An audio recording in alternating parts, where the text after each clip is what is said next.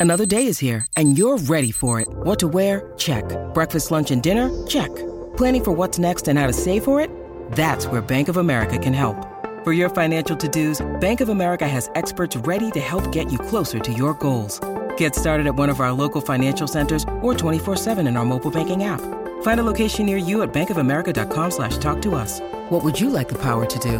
Mobile banking requires downloading the app and is only available for select devices. Message and data rates may apply. Bank of America and a member FDIC. It's just, you've got mustard on your. Right there, you got mustard there. Right there? Hey guys, Pete here. I've got a bonus episode for you this week getting into the reasons why the Breaking Bad pilot still rules. This will also be available on my YouTube channel with moving pictures if you're into that sort of thing, and you can find a link for that in the description. Hope you enjoy it.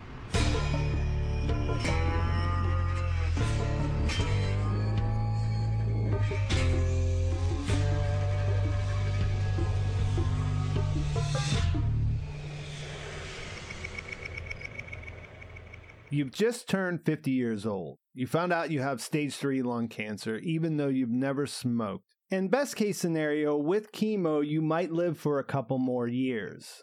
You take a look around and realize that life has passed you by. Your day job doesn't earn you the respect you think you deserve or enough money to pay your bills. And your second job is even worse. And in a desperate attempt to leave something behind for your family after you inevitably succumb to your cancer, you turn to your lifelong passion for chemistry and become a drug kingpin.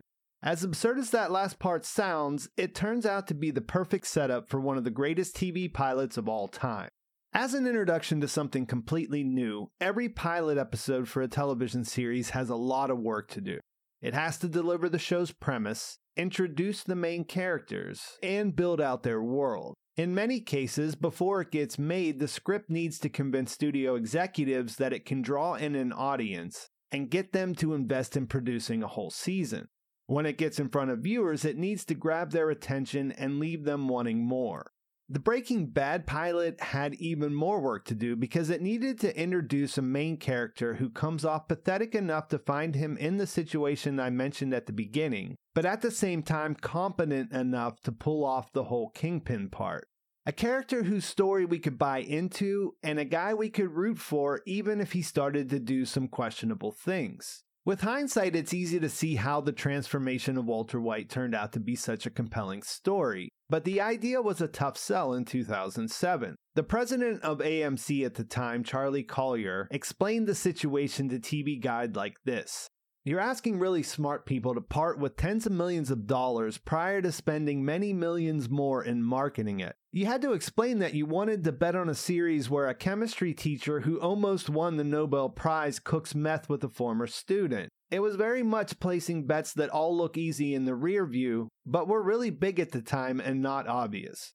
Vince Gilligan had his work cut out for him. This was his first showrunner gig, but he wasn't new to the television industry. He spent seven years as a writer on the wildly popular and influential X Files, and even had a co creator credit for its mostly forgettable spin off series, The Lone Gunmen. He's been vocal about how much he learned while working under the X Files creator Chris Carter, with an emphasis on how he learned to be a producer and a showrunner, and to empower the people he worked with to give them as much of an investment in the show as possible.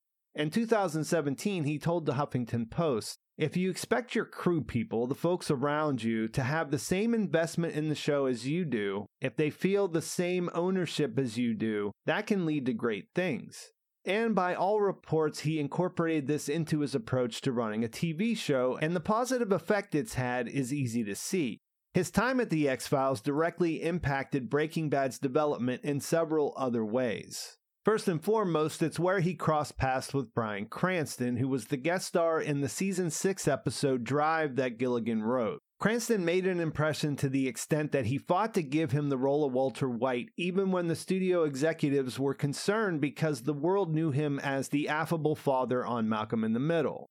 Having that earlier performance as an example of his range was enough to land him the role. And while it's fun to imagine what a Breaking Bad would have been like with some of the other actors they considered for the role, such as Matthew Broderick or John Cusack, Cranston delivered the performance of a lifetime, creating one of the most compelling characters in TV history.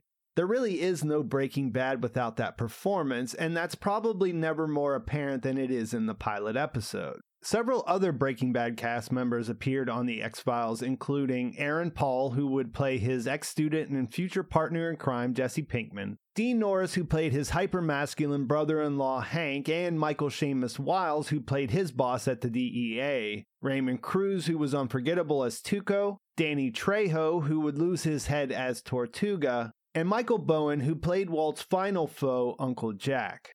Beyond the performances, the Breaking Bad pilot excels in both its writing and its cinematography, and both of those things were influenced by Gilligan's early career. The X Files was a show that was ahead of the curve in the shift toward cinematic TV, and HD TVs becoming ubiquitous created the perfect environment for the Breaking Bad crew to take this to the next level.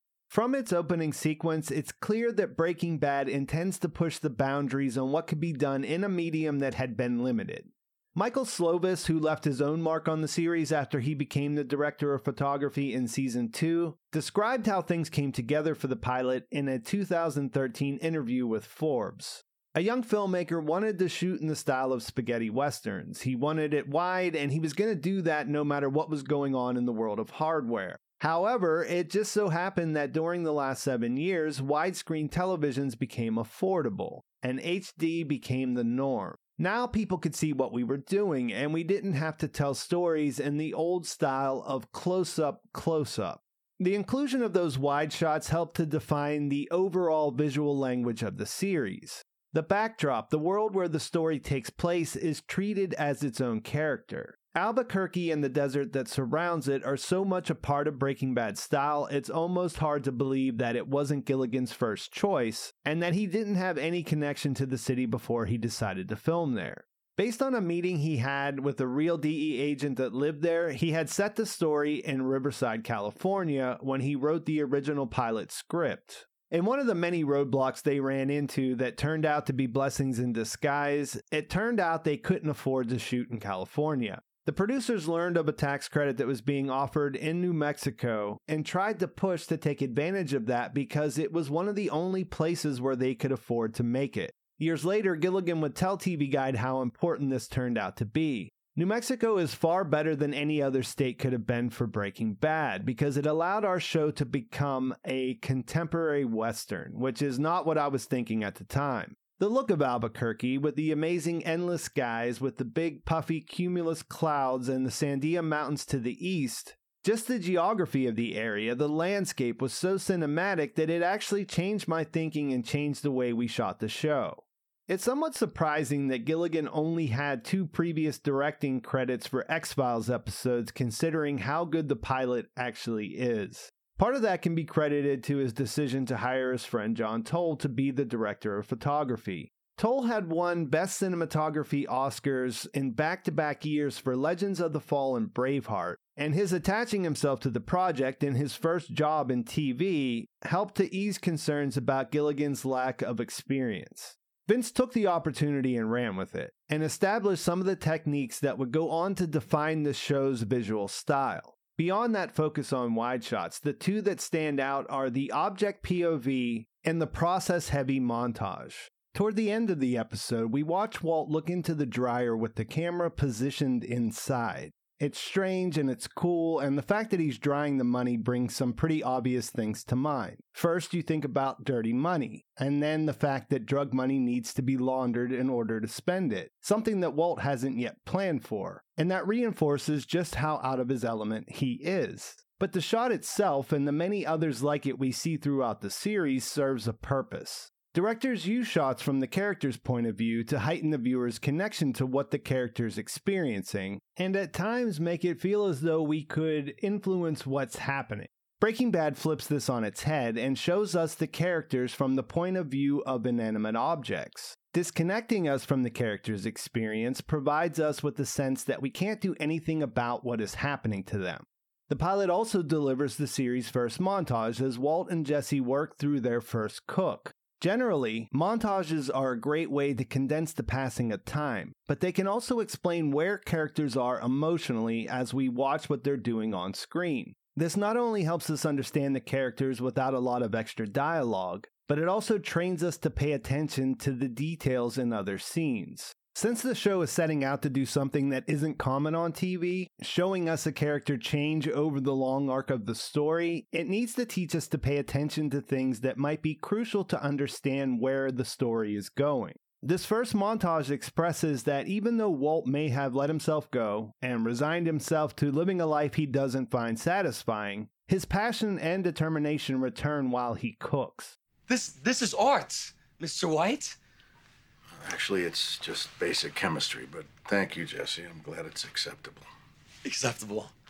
At one point during the filming of the pilot, Vince Gilligan came down with the flu and got so sick he had to leave the set. This gave John Toll the opportunity to go out and shoot additional footage of New Mexico that they were able to use throughout the first season to immerse viewers in that setting. One of the most memorable shots of the first episode, Walt's khakis flying through the air, was filmed while the director was recovering in his hotel room. It was another potential problem that turned out to work in the pilot's favor by giving it one of the most memorable opening sequences of all time. In the first 23 seconds, we go from peaceful shots of the desert landscape to an RV barreling down a dirt road, with the floating pants serving as a bridge connecting the two together. Going back to rewatch the pilot, it's almost hard to remember how effective this opening was, because by now you know who Walter White is. But the first time you see it, you have no idea what's happening. This is elevated by the choice to start the episode in medias res, which is Latin and means into the middle of things or in the midst of things. This type of opening starts in the midst of an important part of the story that is presented out of order. You won't truly understand what's happening until the details are filled in and you see what led to the characters being where they are. Breaking Bad uses these cold opens or pre credit teasers as a way to hook viewers in and plant lingering questions that you want the answers to. And in the pilot episode in particular, they do that visually. The question that it's asking is who is this main character? The khaki pants are such a perfect way to bring us to that question. It's something that we all recognize, the sort of go to choice for something that's comfortable and unthreatening, but also not too casual that you can't wear them to work. Here we have this universally recognized thing that is clearly not doing what it was designed for. They also become something different, hanging there like a floating balloon before they come crashing to the ground. As you're putting all of this together, it's hard to miss how this is a reflection of the character you're about to meet. The transition from tranquil nature to chaos, and this common object that's completely out of place, all must be telling us something about this man wearing tidy whitey underwear and a gas mask. You don't know why he's dressed like that or where he's trying to go, but you get a sense that everything you're being shown is part of a puzzle and that if you can put it all together, it will make sense. There's another unknown character wearing a gas mask passed out in the passenger seat, and two unconscious, possibly dead characters sliding around in the back in the middle of a mess that includes broken glass, money, and some kind of liquid sloshing around. The first answer comes after his mask fogs up and he crashes on the side of the road. After holding his breath to go back inside and grab a gun and a video camera, he starts to leave a message for his family. Despite all this mayhem, he seems to be a family man, and his name is Walter Hartwell White. And you can see that in whatever he was trying to do, things have gone terribly wrong. You have to wait to get all the rest of the answers, but you can tell that this is a man who is as out of place in this situation as his pants were flying through the air. As sirens approach, it looks as though he's prepared to meet his fate, that he's able to accept his situation, but you can tell that he never thought it would come to this. You're listening to Growth, Decay, Transformation. We'll be right back. When you need mealtime inspiration, it's worth shopping Kroger, where you'll find over 30,000 mouthwatering choices that excite your inner foodie. And no matter what tasty choice you make, you'll enjoy our everyday low prices, plus extra ways to save, like digital coupons worth over $600 each week. You can also save up to $1 off per gallon at the pump with fuel points. More savings and more inspiring flavors make shopping Kroger worth it every time. Kroger, fresh for everyone. Fuel restrictions apply. This episode is supported by FX's Clipped, the scandalous story of the 2014 Clippers owner's racist remarks captured on tape and heard around the world. The series charts the tape's impact on a dysfunctional basketball organization striving to win against their reputation as the most cursed team in the league. Starring Laurence Fishburne, Jacki Weaver, Cleopatra Coleman, and Ed O'Neill. FX's Clipped. Now streaming only on Hulu. Let's get cooking. We're back with more Growth Decay Transformation.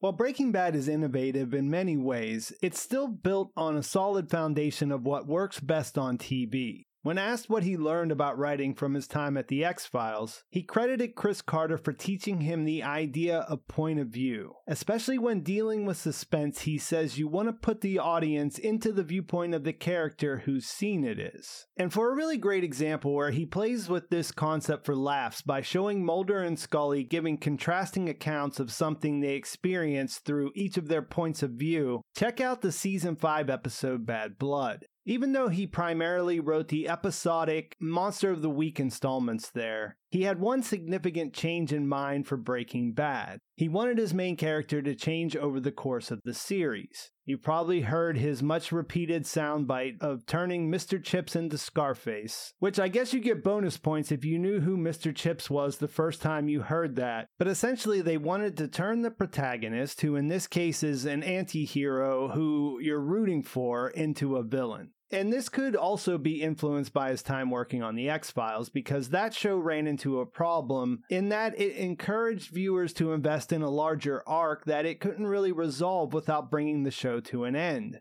Fans got enthralled but never got the satisfying payoff they imagined, and most of them just lost interest in the series as it continued. Through a seemingly inconsequential statement from the main character to his students, Gilligan lays out his intentions for the entire series. When Walt asks them what chemistry is, he says he likes to think of it as the study of change. It's growth, then decay, then transformation. And he ends by saying that it's fascinating, really. This average and almost forgettable teacher is telling us what's about to happen in a way that we'll only be able to understand after that transformation is well underway. Because television at that time wasn't something you could watch on demand like you can now with streaming, most shows stuck to having characters that didn't fundamentally change. The idea was that you could tune into a show and know what to expect even if you missed a few episodes or even a whole season. This meant that shows were essentially designed to keep going until people lost interest. Commercially, that might make some sense, but creatively, it's a nightmare. In today's TV landscape, using the run of episodes to transform a character seems like a no brainer. It's the way that most shows are now structured, but when Gilligan was pitching his idea, it was a risky proposition. By all accounts, it probably wouldn't have been made if AMC wasn't new to scripted TV and liked the script so much that they were willing to take a chance and let him realize his vision with a pretty hands off approach. In the end, it worked out because it made it perfect for binging by the time Netflix came along and made the first three seasons available for streaming. You, uh, you want to cook crystal meth? You. You and, uh, and me. That's right. Wow. Either that or I turn you in. What the Breaking Bad pilot does better than anything else that came before it is it introduces its main character, Walter White. I don't think it's an overstatement to say it does this perfectly. In the first two acts, or about 20 minutes of the episode, we learn most of what we need to know about what kind of human being he is and his motivations. We go back three weeks before the teaser and his crisis in the RV to the morning of his 50th birthday. It was implied that he's a family man, and we meet him where he lives. It's a normal house in an average neighborhood. To quote the original script, Vince Gilligan described it like this No president ever slept here. No millionaire ever visited. This is a three bedroom rancher in a modest neighborhood. Weekend trips to Home Depot keep it looking tidy, but it'll never make the cover of Architectural Digest. As with his house, there isn't much that's remarkable about Walter. His wife's pregnant with a surprise baby, so even though they seem to have settled into a marriage that isn't exactly spicy, they are at the very least intimate sometimes. His son Walter Jr. has cerebral palsy, which could have been a challenge, but he seems to be well adjusted and otherwise is a typical teenager. There are several indications that money's tight, but they're not on the verge of losing the house or flat out broke. Some of what we see here could hint that his wife is controlling, but most of that doesn't hold up when you get more information. More than anything, it seems like he's somewhat passive and generally disinterested. I think one of the best ways it shows us this is through his sad little stair climber. Nothing says I've let myself go more than a desperate purchase of some exercise equipment that might magically get you back on track. It's described in the script like this. It's Walt balanced on a Lillian Vernon stair stepper, just three easy payments of $29.95. Walt plods up and down in the darkness like he's marching to Bataan. Bryan Cranston does an incredible job of bringing this character to life throughout the episode, but the way he drops his head after seeing the one thing that stands out from all this mediocrity screams that there might be something else there. While he's on the stair climber, you see him look at a plaque that's hanging on the wall, which is a recognition for being the project leader on a project that contributed to research awarded the Nobel Prize. That sounds pretty impressive, so does it mean that he's brilliant? Because none of what we're seeing seems to reflect that. All the ingredients for a midlife crisis are there, but he doesn't seem like the type of guy who could follow through with one at this point. Still, after the teaser, you know something is coming. And after you watch him at school where his students don't appear to be interested, and at his demoralizing second job at the car wash where he is embarrassed when he has to clean one of their cars, and at his surprise birthday party where his dickish cop brother in law is the center of attention, you get to what his inciting incident is. After passing out at work, he's taken to the hospital where he finds out he's dying of cancer answer. This is a fairly straightforward way to take him from being mostly a schlub to someone that you feel sorry for. As far as you can tell, he's done nothing to bring this on himself, as he's trying to get the EMT to drop him off at a corner somewhere because he's worried about the bill he might get due to his bad insurance. He tells him that he's never been a smoker. He's middle aged, which is way too young to die, but that's exactly what's happening. This is where Gilligan and crew make an important choice in how they deliver this scene. It would be a really easy place for them to hit an emotional note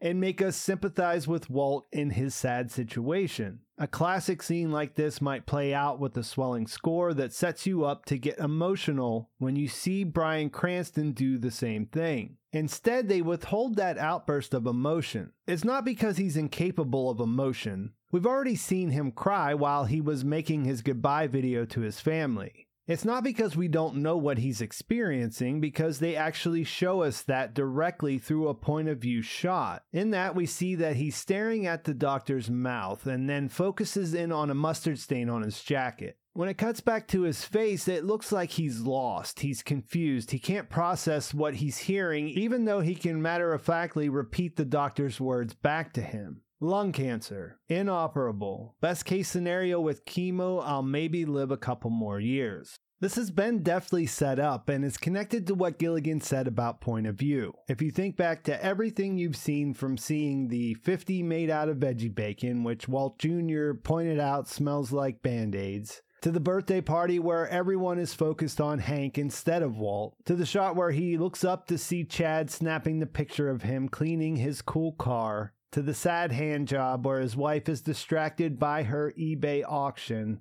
through his point of view, all of these things could feel like injustices. And even if he wouldn't fight for himself, you might feel like fighting for him. My one criticism of the pilot would be that none of the other characters are close to as interesting as Walt, and even can be uninteresting in the case of Hank and Jesse. But it makes sense if I think about this being how Walt sees them. And even if you don't agree with that, it's forgivable since they promptly develop them into complicated characters in the following episodes. In the doctor's office, where he's confronted with a real injustice, where for all intents and purposes his life is over and much too soon, at that moment he doesn't know how to react. And that's a very human response. The choice to have it play out that way takes him from being just sympathetic, or even pathetic if you prefer, and makes you empathize with him. I don't know what it's like to find out I have cancer, thankfully, but I do know what it's like to find myself in a situation where I've just learned something and I have no idea what to do with the information. The scene has always stood out to me, including the first time I watched it, because it made me so much more invested in this character in a way that I wasn't expecting. By the time he changes the subject and points out the mustard stain, I was actively rooting for this guy, which turns out to be really important because of what he does with this information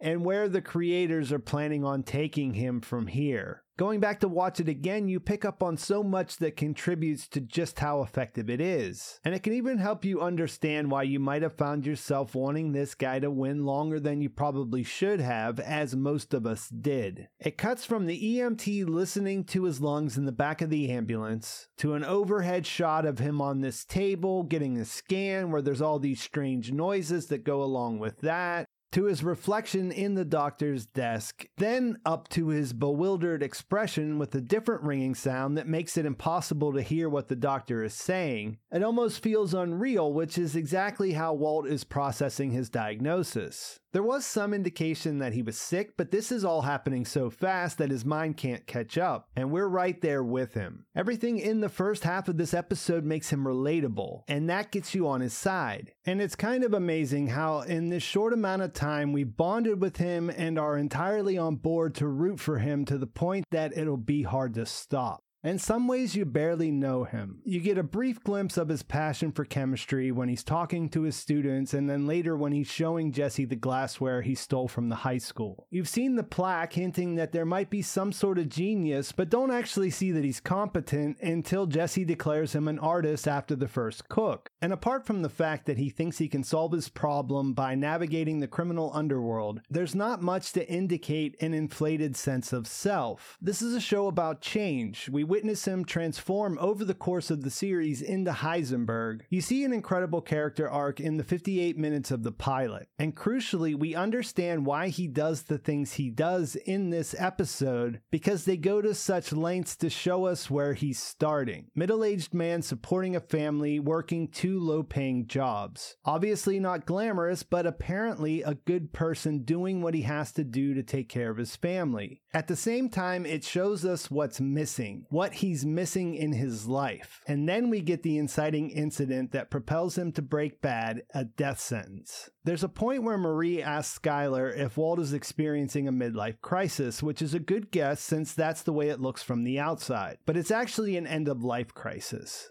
And we're in on the secret since no one else knows about it yet. When change follows that and he makes that absurd choice to make some easy money manufacturing drugs in a way that surely no one will ever get hurt, we're primed to overlook it. When he starts his partnership with Jesse by threatening his freedom right from the start, you barely notice and are way more likely to remember the humor that they smartly use to temper the darkness throughout the series. Everyone remembers the cowhouse, but the beginning of Walt's descent feels more like the fallout from a bad decision instead of feeling like we're watching a person embrace their darker side. It's not a decision you would make, but you can understand his motivation. And you not only believe that he's doing it for his family, but also that he believes that too. Even when he attacks the teenagers, you think no one should really be doing something like that, but in this case, they definitely deserved it. Even when he uses his chemistry skills to kill, and especially when he takes control in that closing scene with Skyler, it all starts to feel like a victory. There's a difference between an anti hero and a villain. He is an anti hero at the end of this episode, but not yet a full blown villain. He'll eventually get there, and by the end of the series, we see all of his villainy, The seeds are there, they're planted, so we'll be able to go back and see them in hindsight, but they go by unnoticed. And that's the genius of the writing, and especially the acting on Bryan Cranston's part in this episode. We understand why he does things even though we wouldn't do them ourselves, and we're invested in wanting to see him win. And that's why it still rules even after all these years. It's a self contained story that shows change and delivers resolution that also serves as a compacted version of the larger story we're about to watch play out over the next 61 episodes. Courtney and I look forward to going through all of them together, and we hope that you'll join us. If you want to leave feedback, drop us a line at breakingbadgdt at gmail.com. You can follow us on Twitter at breakingbadgdt. And if you'd like to help support us and listen to these episodes ad free, you can find us on Patreon. I'll be joined again by Courtney on Monday for our next episode and hope that you'll join us again. Thanks for listening. I'll talk to you soon.